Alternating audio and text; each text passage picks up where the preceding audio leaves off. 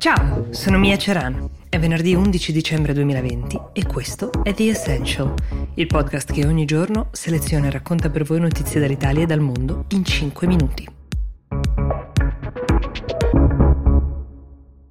Allora, con l'inizio dell'era della vaccinazione si apre una fase molto delicata anche per l'informazione. I social network si riempiono di notizie che bisogna imparare a leggere e anche a mettere in dubbio a volte, come nel caso che vi sto per raccontare. Negli ultimi giorni è diventato virale il caso di Patricia. Patricia è una donna uh, texana ed è parte dei 43.000 volontari um, che hanno aderito alla sperimentazione del vaccino Pfizer BioNTech, quello per intenderci che adesso uh, viene somministrato in Gran Bretagna e che poi arriverà anche a noi. Questa donna, nello stesso mese in cui ha partecipato alla sperimentazione, ha sviluppato una strana reazione dermatologica ad un piede, finora senza spiegazione. Essendo le cure in America piuttosto onerose, un suo parente ha lanciato una campagna di crowdfunding per eh, aiutarla a pagarsele e nel diffondere l'appello ha raccontato che l'infezione al piede, di cui si trovano anche delle foto sul web, sono immagini un po' forti di questo tallone violaceo pieno di pus di, della ragazza,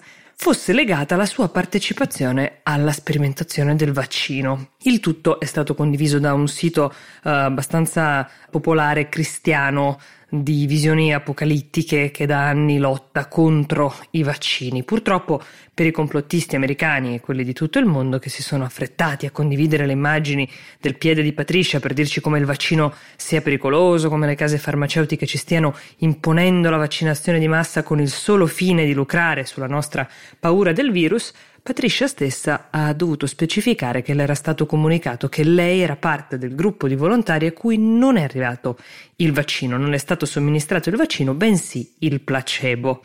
Lei stessa si è scusata per aver lasciato che la sua storia finisse in pasto ai social media generando questo allarmismo e anche Facebook ha fatto sapere che si impegnerà a rimuovere qualsiasi informazione non verificata che parli di vaccini nei prossimi mesi.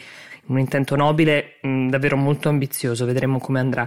Intanto tanti auguri a Patricia con uh, il suo piede perché si trovi una cura, ma tanti auguri anche a noi che dovremo guardare il fiume delle fake news e del complottismo in rete.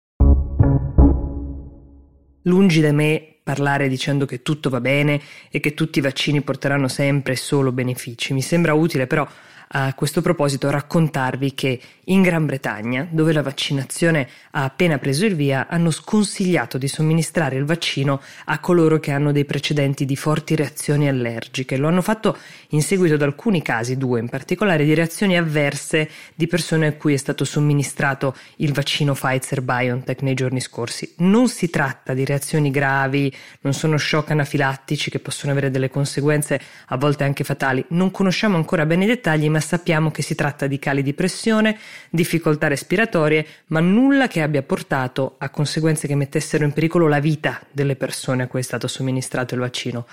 Come per ogni vaccino, qui si sta facendo un calcolo tra i rischi e i benefici di questo vaccino un calcolo che le autorità sanitarie continueranno a ritenere vantaggioso fino a quando i rischi del vaccino saranno nettamente inferiori rispetto al rischio di contrarre il coronavirus. In Gran Bretagna una persona su mille tra quelle che hanno contratto il virus è morta, mentre due persone per ora su svariate migliaia che sono state vaccinate negli ultimi giorni ha avuto reazioni avverse non gravi. Questo è il confronto che fa pensare che i benefici del vaccino superino di gran lunga i rischi conosciuti fino ad ora.